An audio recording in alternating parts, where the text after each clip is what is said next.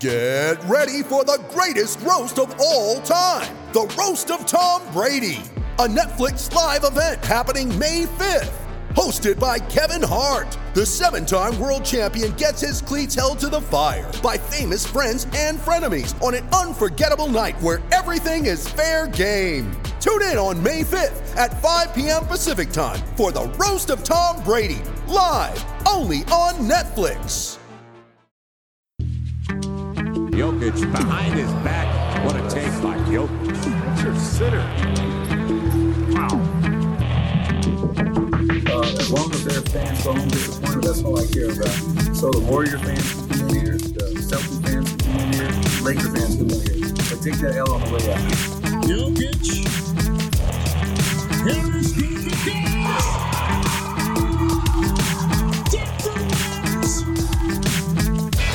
Welcome in, ladies and gentlemen, to the Pickaxe Podcast.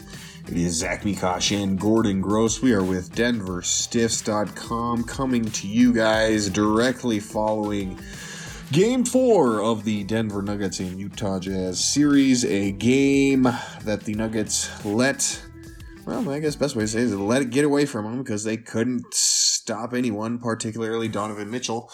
Gordon, how are you, sir? I guess is the best way to start this. I'm sure it's not that great, but all things considered, how's it going? I mean, it could be better. You know, I've had better kicks in the teeth than that particular one.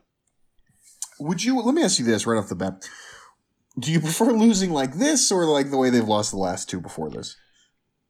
I'm not a big believer in moral victories, but like at least I had a reason to watch to the end of this game. At least it was entertaining for like the majority. Yeah, of it. Like it's annoying, but also entertaining. You know, you got to watch them all go for 50, which is, you know, no small feat. Even though apparently in the bubble, 50 is the new 40. Right, that's right. Yeah, especially when it comes to Donovan Mitchell. Yeah, so Jamal Murray, the very first Denver Nugget ever to score 50 points in a playoff game. I'm trying to think. I mean, there's not too many guys who have scored 50 for the Nuggets. In Ever. General. Yeah, I mean, right? I know. But yeah, Jamal was also one of three guys to ever drop 50 in the playoffs with only 5 or fewer free throw attempts. Yeah, which is, boy, we'll get into that.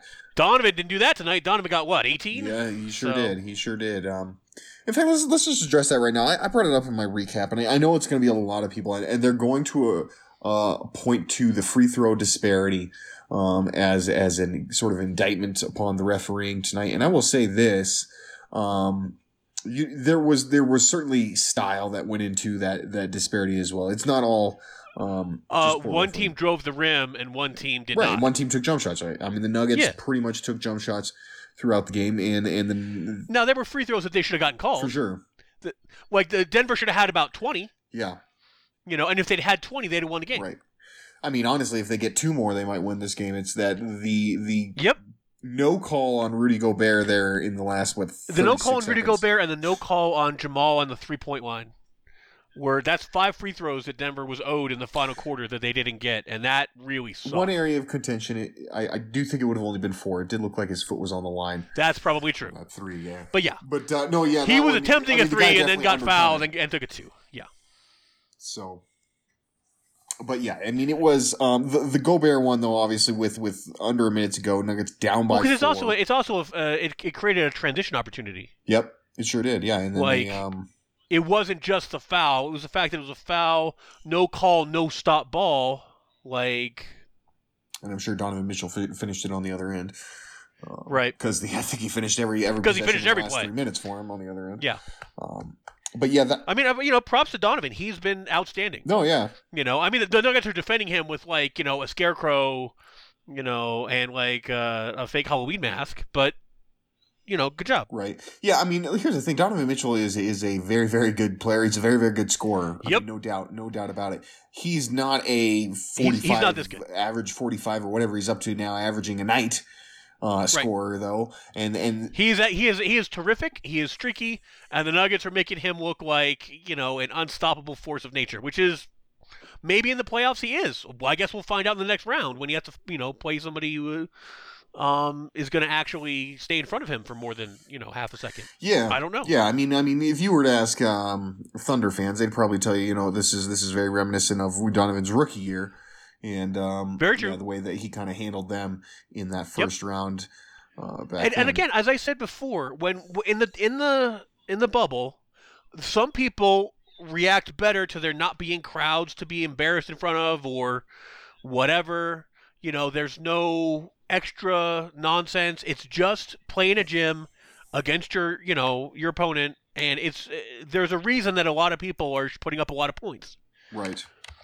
You know, that's not taking anything away from Donovan. He's taking advantage of the fact that this is probably the easiest playoffs to score in a long, long time, and he's doing it. Right, and he said, "Look, I'll just take 30 shots and go make every one of them." Good for him. And he's playing against the team who, I mean, let's call it for what it is, has been abysmal on defense. Has never even heard of defense. I mean, they were. I mean, gave up 30 points in every quarter tonight. Yep. Yeah, and they don't – and when they – and I think the thing that's most damning about it is when they needed a stop, when they flat out just needed to get one stop. I mean, they couldn't do it. And you knew what was happening. You knew, okay, they're going to run pick and roll with Donovan Mitchell. That's and, like, it doesn't matter if we put Jeremy Grant on him. It doesn't matter if we put Torrey Craig on him. It doesn't matter if we put Paul Millsap on him. Every single one, like, he's just like, whatever, we're going to score. And it drives me nuts because I was making this observation tonight was that Mitchell, he does not have a strong left hand. Like he can dribble with his left hand and he can do a little bit there, but there's a noticeable lack of speed and explosion to the basket anytime he's forced to drive. He's not driving you to the left. He can go left, but he's not driving you to the left. Right, exactly. And it's like you would think that you would have seen this come up in film by now, and you would have been like, all right. You'd play his right hand, and you'd make him go left. Yeah. Like we're going to force him, because I will take – if Donovan Mitchell is going to end up taking jumpers off of his left hand – yeah, if he's taking 14-foot jumpers or 16-foot jumpers off his left, I'm cool. Yeah, that's fine. We'll take that every single time over – if he makes them like C.J. McCollum or, DeMar DeRozan, and you just live with that, then you live with that. Right. But at least he's not going to the rack, getting the 2-foot layup and the foul. Right. Which is what happened like a dozen times tonight. Right. Yeah, and it was – and so many times too, it was like they were just – like it's like it was like the Nuggets, I kept noticing. I mean, they do obviously know this. They're very, very conscious of this, because when you watch anybody defend Donovan Mitchell from the Nuggets, they are shading to his right side when they've got him straight up at the perimeter. But the problem is like they fall for this stupid like crossover fake, or they don't – They can't get around the screen, and then and it killed them late when so I think as Grant was defending him, and Gobert comes out and as Gobert does, puts a semi-legal screen on him, doesn't get called, and of course Mitchell gets free, and Jokic just drops, and he drops so hard, so far. Yes. That I'm okay with giving Donovan Mitchell jumpers, but you can't give him a wide open jump shot at the free throw. Well, you're giving him 8 feet. Yeah, that's not any better. And it's just like, man, they don't seem to have any way to actually force him to go left, or to keep with him in a pick and roll, or to they refuse to basically do the switch. At this point, because, I mean, a lot of times, it was interesting that they refused to do it again tonight, but, up until this point, we've seen a lot more of Michael Porter Jr. out there with the starting unit, and so, the Nuggets really were trying to avoid the switch, because every time down, Utah was putting Porter into that action and trying to get the switch to get him straight up one-on-one. This time, though, you thought you would have seen that less, and they did. Once again, they went a lot back to just running the drop and not giving up the switch. But it still is just it's just poor execution. Like there's just not like with that play. I mean, Jokic, I was fine with the drop, but he dropped way too deep. Until the point where it was like, well, yeah, I mean, the guy already got to the free throw line, so he's not going to challenge you at the rim, because he's like, well, this is just as good of a layup for me. I mean, it's Donovan Mitchell at the free throw line. That guy's going to knock that down. That's his shot. Yeah, and so it's like the Jamal Murray 10-foot step back. Right, like that's. I get it. My issue is that Denver overreacts all the time. That their defense, they overcommit, they lean, they. It's always too much. If a guy goes one way, they jump 3 feet that way. And the guy's like, well, cool, I'm going back the other way I was going. And Denver's like, oh, I didn't plan for that. I thought you were going the first way. Right. And maybe that's because they have slow feet, and they know if they get caught one step behind. They got caught one step behind this whole series. They've been one step behind. And the second that you know, Donovan Mitchell gets any sort of daylight, it's over. You're never coming back. And that was the problem with Grant. It's a problem. I mean, Millsap's like three steps behind. But right, he did have that one block at the end that was like, oh wow, he actually. Oh yeah, then he stared down and he put up 50 on the Nuggets. Can I just say for a minute, like, okay, great, Millsap, you got a block on Mitchell, and so you wanted to stare him down, dude. He's burned you guys like 20 possessions in a row. Like maybe you just go back. Maybe just take that one, and you can feel good in yourself for the fact that you briefly one time stopped him. And then what? And then what happened the next possession down? You got a three buried right in your face by the same guy. Yep. Like exactly. No, there used to be this commercial for the NFL where they you see Barry Sanders running down the field and he's dodging one guy and he's dodging another guy and it says we would like to congratulate as he's dodging all these people and it says whoever the schmo is that stops him for tackling Barry Sanders. Right. On like they made like eight guys miss and one guy finally gets him down after like a 30-yard gain. We went to congratulate that guy. That was Paul Millsap on Donovan Mitchell. Right. Hey, I finally got him. Well, yeah, after he got exactly what he wanted all game, you managed to do a stop. Right. Good for you. Yeah, it that moment I don't know.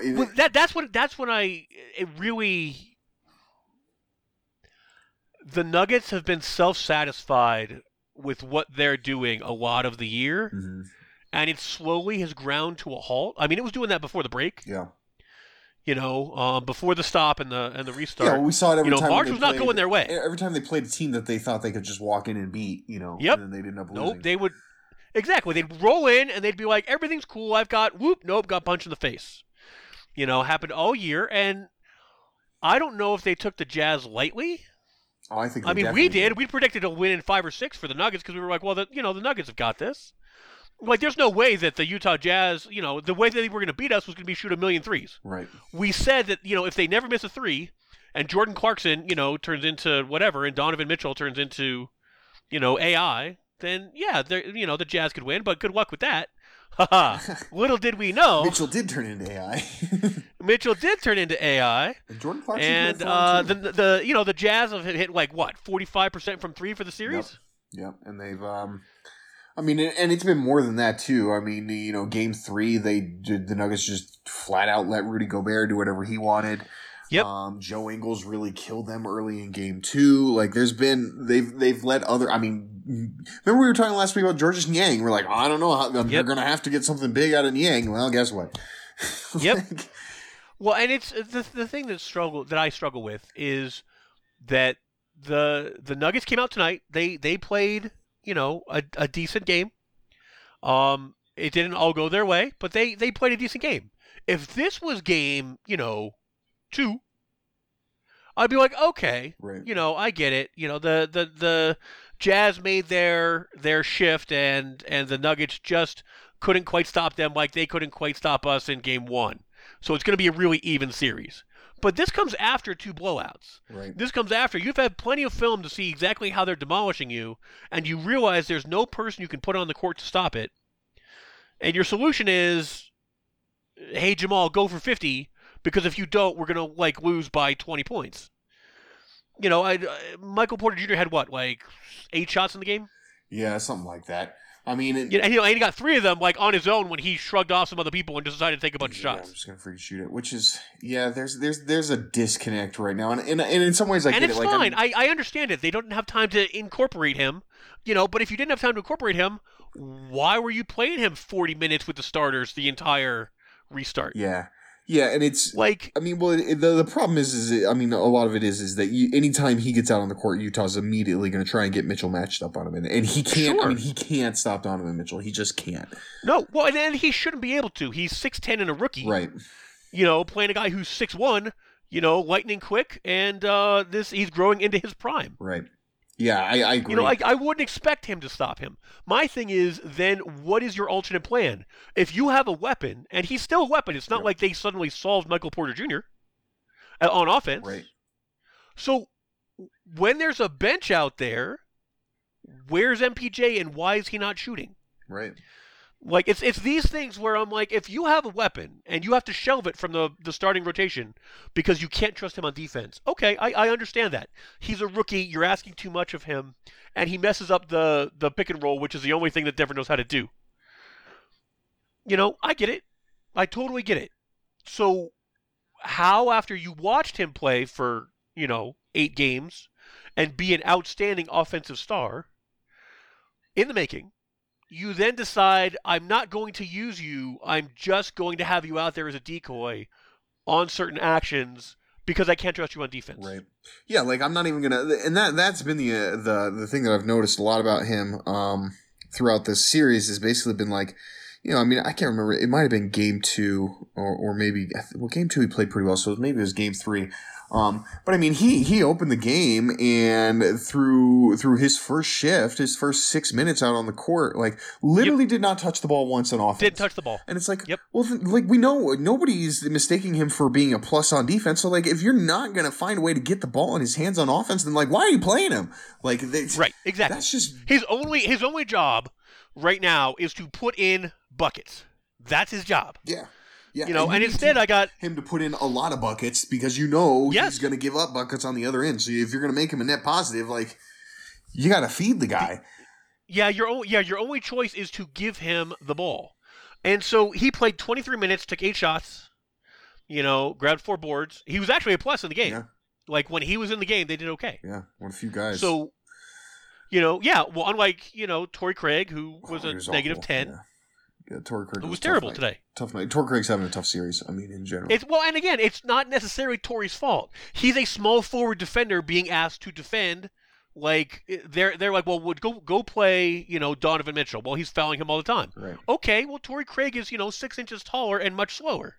So, yeah, that's not the ideal matchup for him. Right. The ideal matchup for him is Gary Harris, who you'll probably never have again. So you're going to have to figure something out. Yeah, it's going to be interesting to see what they do with Harris. Harris, of course, was upgraded to doubtful for this game, which obviously is an indication that he's maybe it's just a bone being thrown to the. I just think that's honestly for that sort of thing that looks to me like deception. Maybe you guys will have to plan for us to have Gary Harris. Yeah. Yeah. I don't see it. Now maybe I'm wrong and he shows up next game and he's out there playing. Doing whatever, but I don't think he's going from doubtful to on a court in this series. I don't think it's going to happen. It's going to be tough. Doubtful just means maybe next series if we make it that far. And at this point, it's not that it would take a miracle. Denver's going to have to win some of these close games. This was a 50-50 game, kind of like the first game. In the first game, the Nuggets pulled it out. In this game, they didn't. They're going to have to win all the 50-50 games going forward, and they're all going to have to be 50-50 games. Right, yeah. Because Denver doesn't have any defense. Yeah, because it's hard to see Denver blowing. Unless Donovan Mitchell just has a completely off night. If Donovan Mitchell goes 10 for 30, then yeah, Denver's got a shot. Yeah, then maybe they could get a coast to a win, but otherwise they're going to have to fight tooth and nail for every single thing. I was just trying to think of what you were saying there before, and then I lost my train of thought, but... Well, I'm just saying, for all of this, the Nuggets for all of these errors, they've had the 2 blowouts and the 2 close games. They have no way to create distance between them and Utah because they just don't have the guys. They don't have a shot blocker, and all of their big men are slow. Yeah. You have Grant, who's not slow, but he's... But you're putting him out on the perimeter to guard Mitchell. That's... Yeah, you're making him guard guys who, again, are much smaller and quicker than him.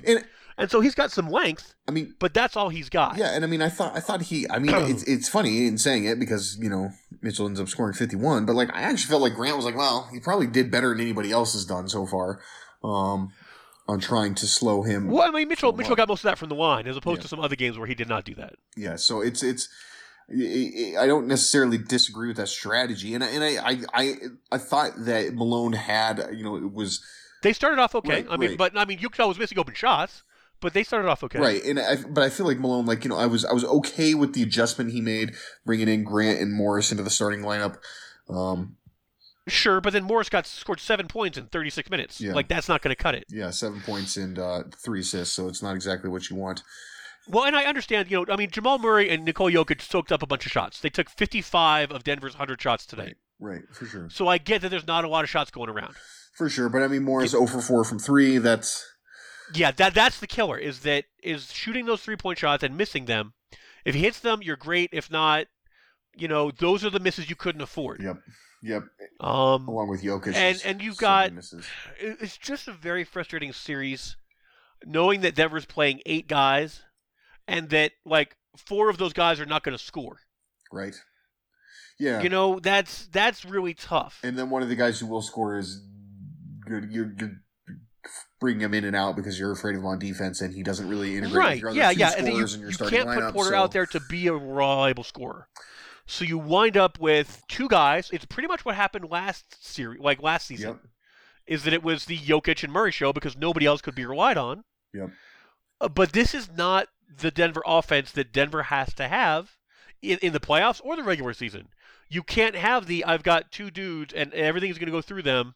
And best of luck to anyone else getting up shots or, minutes. I'm glad they fed Murray tonight. He was calling his own shot, and he should have. Yeah. He was hot. He put up 50 points. The Nuggets needed every one of those points and a couple more. Yeah, exactly. Jokic was chucking threes, which I really didn't like, but that's what Utah was giving him. They were doubling him in the paint, and they were leaving him open to the three-point line. Yeah, and Jokic. He had a strong game. He did, but he went 3 for 10 from three. Right. That's an issue.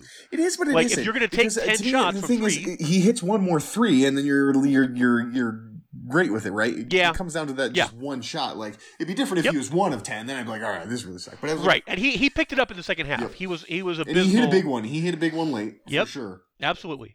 But early on, right? He was firing. And I appreciate he was shooting. He was shooting everything that was open. Right. Somebody told him when you're open, shoot. Yeah, he was trying. He was to be aggressive, cool. Clearly. Yep. Yeah, which was fine, and that's what you want from your Joker, but it's just... The problem is if he's standing at the three-point line, he can't grab rebounds. Yep.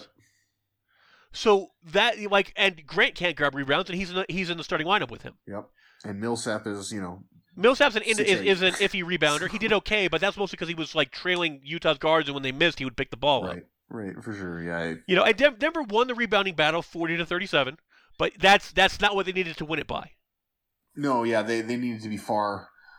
They really need to dominate the glass if they're going to win. Yeah, and the thing is they did dominate the offensive glass. They absolutely were crushing Utah on their own end.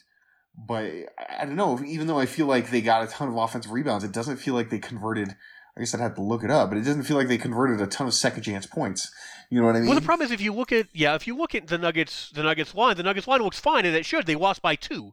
The Nuggets played a good offensive game. They were not slowed down by Utah. They weren't really scared of Rudy Gobert. Right.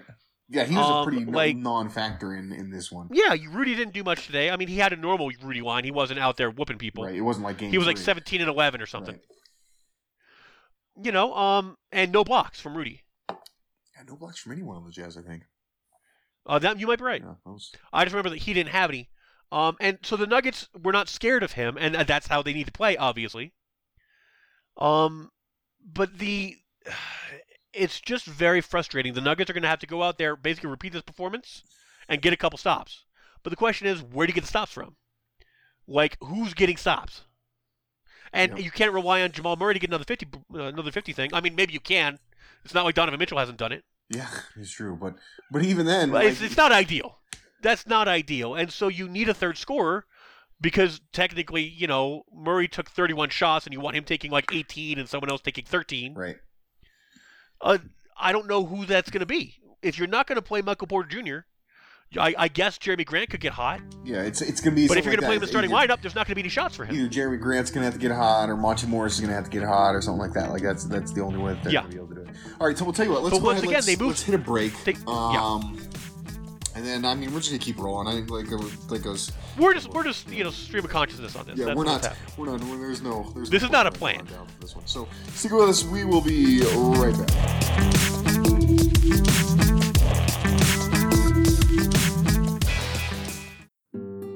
We've all been there. When the budget's the tightest or a time is the shortest, that's when disaster strikes. The last thing anyone wants to deal with in these times is an electrical issue in their home or business. Maybe your light suddenly won't turn on, or maybe a home inspector wants that electrical service changed before you can close out on a property you're selling. Heck, maybe it's not even an emergency at all and you're just looking to finish out your basement or get some power ran to that new AC unit. Whatever your need may be, give Sun Electrical a call. They're a family-owned and operated business that serves the Front Range, and you can be assured that you'll not only get the highest quality service, but you'll also get the most affordable price as well. Mike, the owner of Sun Electrical, will come to your home or business personally to evaluate your situation and provide a free estimate. And he stands by the work Sun performs as a fully licensed and insured electrical contractor. So give him a call, 719-659-6888. Don't be fooled by the phone number, as they'll serve the entire Front Range from Colorado Springs to Fort Collins and everywhere in between. That's 719-659-6888. 719-659-6888. Sun Electrical, the home of truly affordable electrical work. With threats to our nation waiting around every corner, adaptability is more important than ever. When conditions change without notice, quick strategic thinking is crucial, and with obstacles consistently impending, determination is essential in overcoming them. It's this willingness, decisiveness, and resilience that sets Marines apart. With our fighting spirit, we don't just fight battles, we win them. Marines are the constant our nation counts on to fight the unknown, and through adaptable problem solving, we do just that. Learn more at marines.com.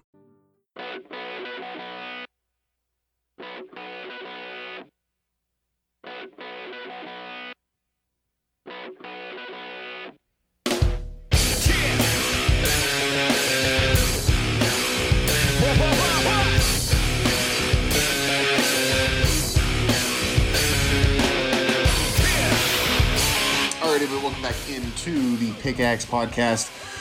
Zach Mikosh, Gordon Gross. We are breaking down the Nuggets Game 4 loss to the Utah Jazz. We spent the first half talking. We touched a little bit on everything. One thing I don't know that we've necessarily touched on is as much as you know, what we think of Coach and where he's been at in this series. Because I've been, I mean, as one of the staunchest Michael Malone supporters. For a long time, there were some times I was alone on Malone Island a few years back, but I've been very disappointed. To be honest, I feel like he did very little to prepare this team for this playoff run. With the seeding games, I think Quinn Snyder has basically outcoached him every single game, and here we are once again now in the fourth straight game, and he cannot come up with anything to get. A stop on Donovan Mitchell. And then on top of that, when your team goes 25 minutes in the game, 25 game minutes without a single free throw attempt, why are you not in getting a technical foul called on you? I couldn't believe, he's like, well, it's too close a game to get a tech. You know, after, I don't know if he said that, but I know after the game he said he didn't want to get a fine, so he wasn't going to comment on the reffing. No, you comment on the reffing. Right. You call that out. You point to that line and you say, they got 30 free throws, we got 11, we lost by, 2 freaking points. What the hell? And even if, again, I don't think that the Nuggets should have gotten 30 free throws, but if they'd gotten 20, they win this game handily. Yeah. Yeah, and it's just, to me, like we also talked about, there was a style of play element to that, certainly, but Yep. No team in the NBA goes 25 minutes in a game without getting fouled on a shot once. That does not happen. So it's... Well, the Nuggets getting shooting fouls has been a problem for them anyway. Right. Especially for their stars. Neither Murray nor Jokic get a lot of free throws. Right. It's just not part of their game. I think that Jamal Murray is going to have to figure out how to make it part of his game. He's one of the best free throw shooters, or with the best stroke anyway, in the league.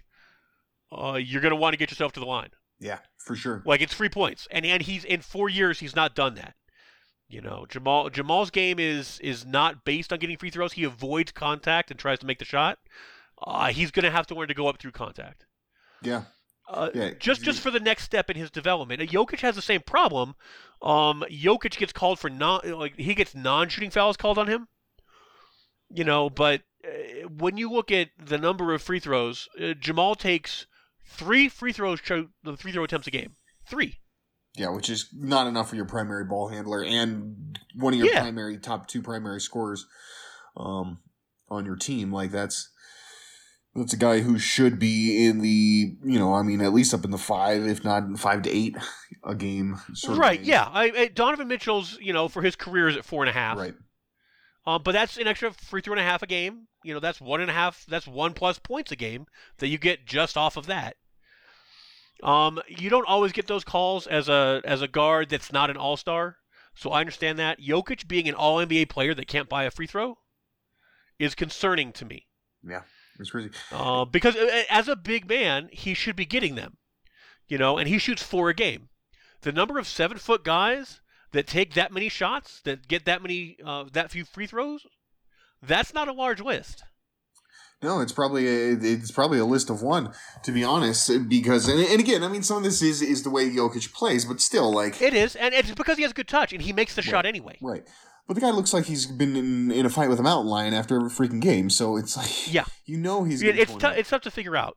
And but the Nuggets can't do anything about that right now. Like, I wish that Malone had said something. Yeah. But they can't, you know, they can't change their approach to getting free throws.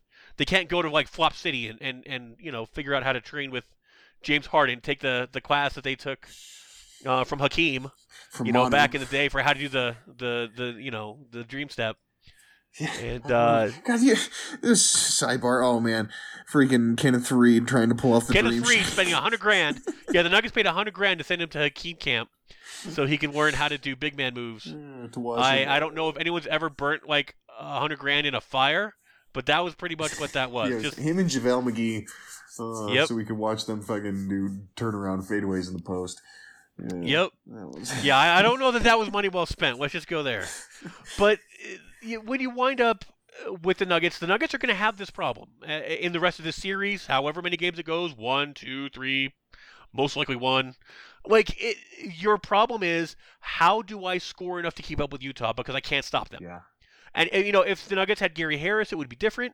But they don't have Gary Harris, and that's just a fact. That yes, it would be great to have a guard defender, but your guard defender is oft injured. Yeah, and has been his whole career. Yeah, and the thing is even if you, let's say you did get Gary back for Game 5, he's probably not going to be 100%, and so he's not 100%. Yeah, how much effective is it going to slow him down? Really be, you know, like it doesn't seem so. You cannot rely on that, and obviously you can't stop a pick and roll. Nope.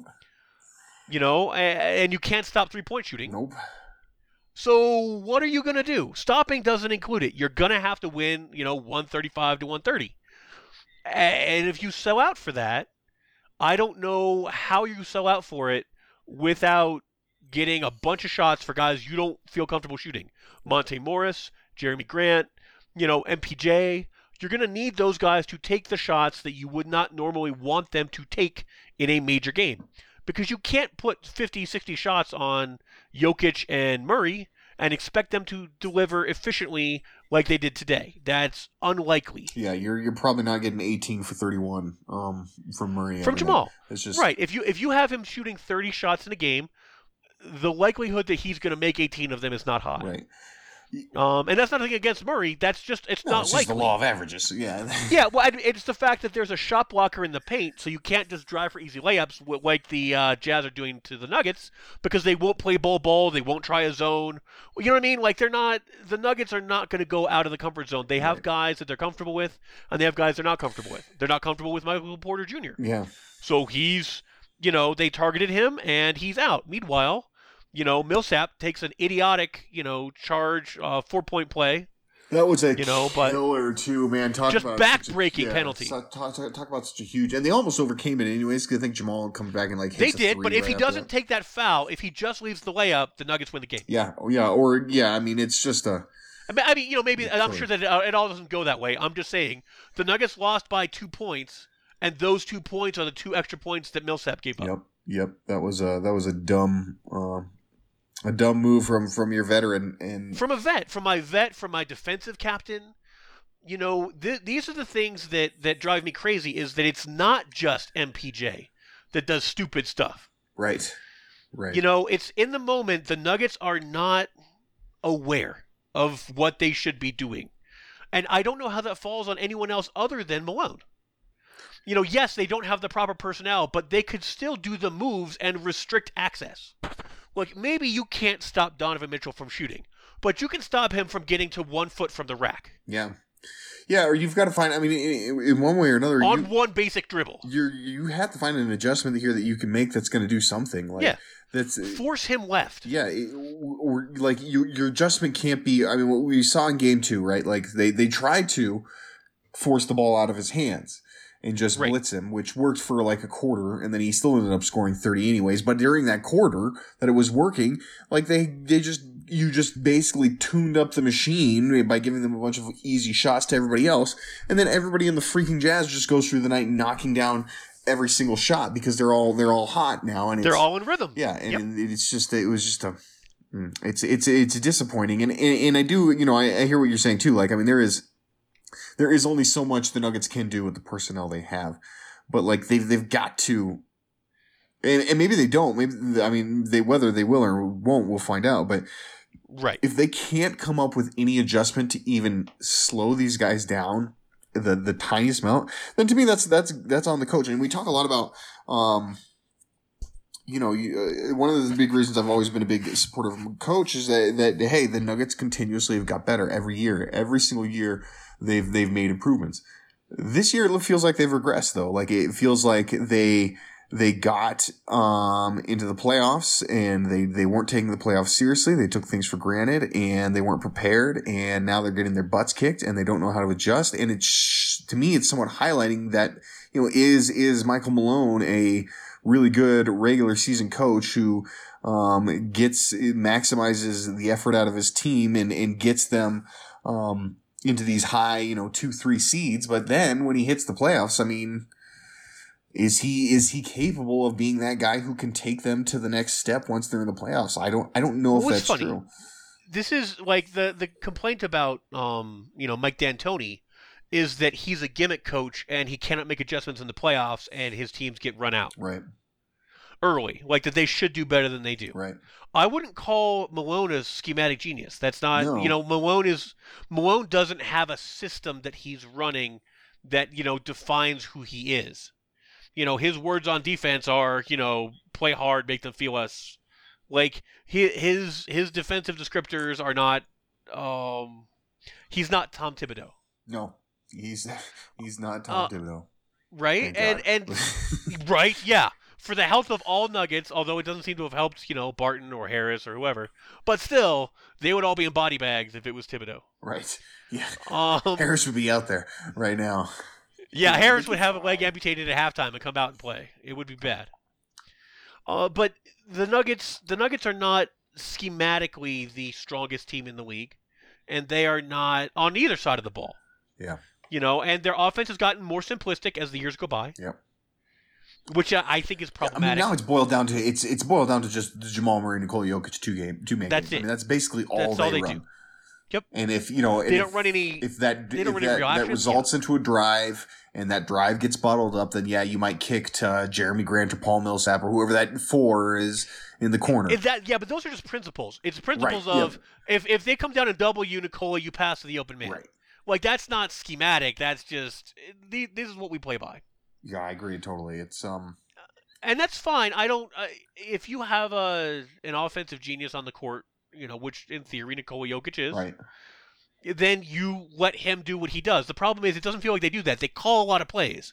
The thing that drives me crazy about the Nuggets is that you can hear Malone call a bunch of plays with Murray as the ball handler instead of having Jokic as the ball handler. So you wind up with a capped offense because you aren't being creative on the court and you aren't scheming anything particularly tough to decipher or figure out. It works because Nikola Jokic as the roll man is always 8 feet from the basket and just throws up weird-ass shots that fall in because he has the softest hands in the league. Yeah. That's fine, but that's not a scheme. Like, that's not – he can always do that. You could get that anytime you want. What else are you doing? And the Nuggets are doing nothing else. They have no other actions to go ahead and, screen three-point shooters open. They're not running a five-out offense because they don't have the guys. I guess what has always frustrated me about the Nuggets is that schematically they have never had a defensive schematic genius. They've never capped an offensive schematic genius. They just play hard. That it's Malone's thing is always play hard, make them feel us. I want to see effort, And when the Nuggets give that, they do pretty well, especially in the regular season. But now that their first actions are being slowed down, what else have you got? And the answer is not a lot. Not a whole bunch, they are not showing any ability to adapt to wrinkles. And Quinn Snyder, like you said, I think he's coaching circles around Malone just by hiding his own weaknesses. You know, he is able to take his team and do what they do best, and the Nuggets are not able to slow them down. Right. And when he finds a weakness, he just keeps hammering at it, and the Nuggets have no response to that pick and roll coming at them. Right, and when you think about it, when you think about, like, Utah in terms of, like, what are they struggling with right now? Like, what are they not doing well? Like, yeah, there's nothing. Like, there's nothing to point to. Like, the Nuggets... They struggle to contain Jamal Murray. Yeah, they struggle to contain Jamal Murray when he's going out of his, like, when he's shooting out of his mind and is... Correct. Hitting everything that it knocks down and is in that moment that just Jamal can get into. Like, sure, but, like... but you can't ask him to do that for three more games. Like, no. That's not sustainable. And it didn't even win them the game tonight. Like, yep. You need more than that. Like, yeah, to me, when I look at this, it's like, man, there's nothing that I can point to of the Jazz. Like, there's the weakness that we need to exploit right now. Like, They've been – Snyder's had, I mean, every step of the way, he's had the answer for whatever the Nuggets – have thrown at, whether it was like, hey, I'm going to throw Royce O'Neal on Jamal Murray because he killed me in game one and that's going to slow him down, whether it's like, hey, they switched from going from the drop to the blitz, and so now I'm going to just distribute this to all my different shooters, and I'm going to let Joe Ingles get some more ball handling then and work Mitchell off ball, and then I've got this great moment where I can have Ingles get matched up on Murray when he's got ball in his, or not Murray, Porter with the ball in his hands, and so I can just exploit that from multiple angles. Yeah, and they did that. They used Ingles as the point forward for a while, you know, in order to create more difficulties for MPJ, who's not used to being an on-ball defender. Right. Game three, it was I'm going to get the ball down to Gobert. Yep. Because they're letting him, they're basically, you know, leaving Gobert to try and stop Mitchell, and so. We're just getting it to him every single time under the basket for a freaking dunk, you know, a dunk, and I'm sure yelled and one because that's what Rudy Gobert does after every fucking bucket. But that guy grinds my gears, man. Like I can't. God, I wish he would just shut up. But he's got every reason to gloat right now. Like the Nuggets. Well, that's my thing. This is going to be another have a nice summer. You know, for the Nuggets, and it's very annoying to me. It's annoying to me because. When I talked at the trade deadline, and I was confused about why the Nuggets would trade their only, like, guard three-point shooter, you know, to the Timberwolves for a pick, and it was like, well, he's not going to come back next year anyway, and he's not going to get playing time with a healthy team. And I'm like, but you kept him, instead of trading him in the offseason, you kept him because you wanted the... You know, the fallback position. You wanted to make sure that in this playoffs you had what you needed. Yeah. And they don't have it now. And they don't have it now because they decided, now, never mind, we're actually going to cash that in for guys who are not going to play for us. Yeah. Yeah. You know, Keita Bates Diop is not getting off the bench. Noah Vonleh is not getting off the bench. Like, these are not guys. And, again, it freed up some playing time for MPJ, in theory. You know, maybe you wouldn't be seeing this stuff from MPJ because he never would have gotten the opportunity because Beasley would have been here. Yeah. Like, that's entirely legitimate, but that's also still an indictment. Because now that you've seen MPJ play, and you know he was doing that in practice, why were you not putting him in games to get him ready for the playoffs? How have these guys not played? Why is every game more important than the war? Like, if the war is to win a title, and you're telling me, well, I have to win this back-to-back in Utah first, you know, I guess what confuses me is the prioritization of right now over how are we going to be better than last year? Because the Nuggets are not better than last year. And yes, they're missing Harris and they're missing Barton. I get that. And that if Harris and Barton were both fully healthy, the Nuggets would be playing a completely different series. Barton hurt. Because the Jazz would have no answer for Barton, and they would, and Harris would be slowing down some of the Jazz penetration. Barton's your consistent third scoring option, and correct. And he's your bench scorer too. You can bring him in with the bench. He can, you know, he's your transition bucket guy. Like, you've got all sorts of other options with Barton and Harris out there. Absolutely, I totally understand that.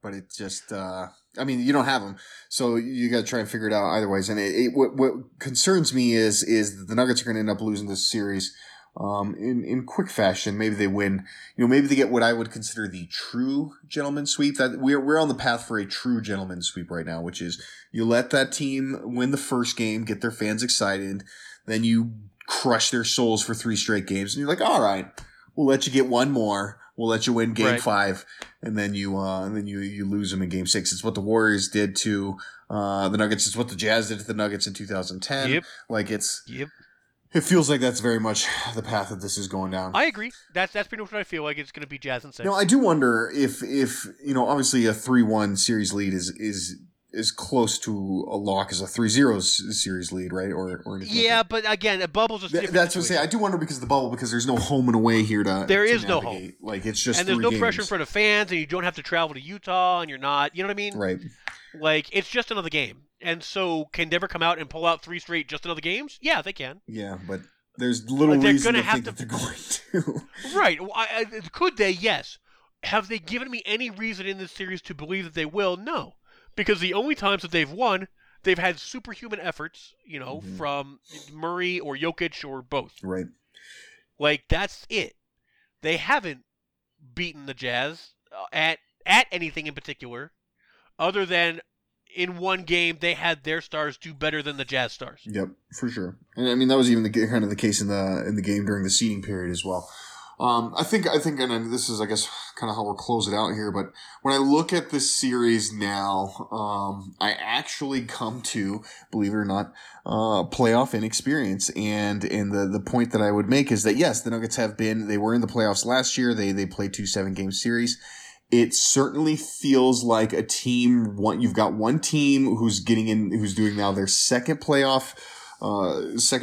round of playoffs as a core, and kind of just took for granted that they would be able to win a first round series and then, all right, then it'll be on, versus a team who's now gone to the playoffs with this core 4 years straight, did the same thing their first year, won that first series, but then they basically got their asses kicked 2 years in a row by the Houston Rockets. Yep. And they're now like, hey, we've got a chance here. So I would as much not be surprised to see them just come in and put the nail in the coffin and shut the door on the Nuggets in Game 5 as well. So, but that I think is what it really comes down to more than anything, is you've got one team who was prepared and mentally. One team was prepared, man. And one team knew what was at stake. Right. One team, you know, got themselves together. This is after the dysfunction of Rudy Gobert, like, you know, potentially infecting other people. You know what I mean? Like after you knew that Bogdanovich was going to be out for the whole season. Yeah. You know, he had the surgery. You know, you had some obstacles in Utah to overcome, and they had their leadership get together and overcome it, and they had their coaches, like, take the steps that are necessary to ensure that even though things have changed for us, we can make that work. We can go back to some things that we tried before. We have other options, you know, with Joe Ingles at point forward for a game, and, you know, just changing some things up that the Nuggets have not tried or have not had the ability to do. You know, the Nuggets added in Jeremy Grant this year, and he's not an option. He is the guy that does the other stuff. Right. He's a dirty work guy. Yeah, and he's great at that. You know, and he's one of the best. I mean, he fits. Yes. He's perfect for that role for the Nuggets, and I love him in that role. But yeah, right now we're talking about Jeremy Grant being your third scorer, and that's not his gig. That's not what he should be expected to do. And the Nuggets never planned for him to do that, so they never used him that way during the season. Right. You know, they never used MPJ as their third scorer during the season. Right. And so now, when he needs to do it, where are you at? What have you done to prepare him for these minutes? You know, and the hope was that all those minutes he was getting were to prepare him, but they weren't, because you didn't play any defense and you didn't prep him for the role that he should be in, which is bench heat check, you know, just shoot it up Jordan Clarkson style. Right, yeah. Like, that's what he should be doing. But he's not prepped for that. And it just feels like one team had their eye on the prize and one team just talked about it. Yep. And now they're suddenly back against the wall, and it's probably going to be. They got stuff to figure out for next game, any other games that might come after that, and for how they're going to approach the offseason. This series is laying bare that the Nuggets got lucky last year and not that they were good. Right. Yep. I would agree 100%. All right. Well, with that, we're going to go ahead and we will call it a show. Make sure you guys are following us on Twitter. I'm at Zach Mikosh. Gordon is at GMoneyNugs. Make sure you're following at Denver Stiffs as well. We're over on Instagram at the Denver Stiffs. Also on Facebook and YouTube, make sure you're subscribed or following there, and also subscribe to the Denver Stiffs Podcast Network. That is where you will find the Pickaxe Podcast, Nuggets numbers, The Dig. Those guys have been back. The Denver Stiff Show as well, all available to you right in your feed as soon as those shows come out live. But you got to be subscribed to the Denver Stiffs Podcast, Denver Stiffs Podcast Network. You won't find any of the individual shows if you're looking for that. So make sure you're subscribed to the podcast network in general, and you will then get all the shows, like I said, as soon as they come out. Mr. Gross, appreciate you commiserating with me here. And happy to be here. It's, again, it's nothing that Nuggets fans are not expecting. This is the problem. This is Nug Life. Nug Life is losing in the first round and being really mad that your good regular season team sucks in the playoffs. That is it. This has been, the Nuggets play differently now than they did in the past, but this remains the same. So, I'm here to share old moments and new with you. Excellent. Well, hopefully next week we're talking about a great series comeback. I won't cross my fingers. All right, everybody, we will talk to you next week.